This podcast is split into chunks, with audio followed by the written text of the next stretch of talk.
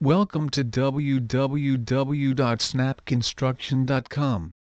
If you spot any signs of roof damage, you should not ignore them contact Minneapolis roofers so that the repair work can be done immediately. Do not hesitate because of the cost once the re-roofing is complete, you'll not have to bother about any roofing problems for many years. The most common sign of a roof that requires replacing is leaking. You check for water trails or moisture buildup and dark spots, which are an indication of water damage. Crawl into your roof or attic space so that you can easily spot these signs. If it is only happening in one location, you can probably get away with a roof repair. If it is happening in several areas, it is best to re-roof the entire house. 2. Age of the roof.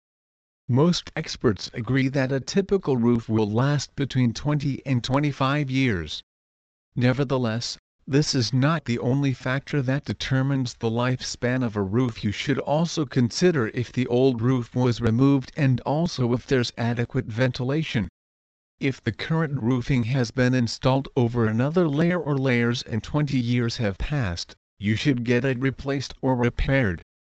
Look in your gutters so that you can check if they're loaded up with shingle granules. Roofs tend to lose more granules towards the end of their life cycle. Darker or inconsistent color on some sections of the roof is another sign that the granules have worn away. Please visit our site www.snapconstruction.com for more information on Snap Construction Minneapolis Roofers.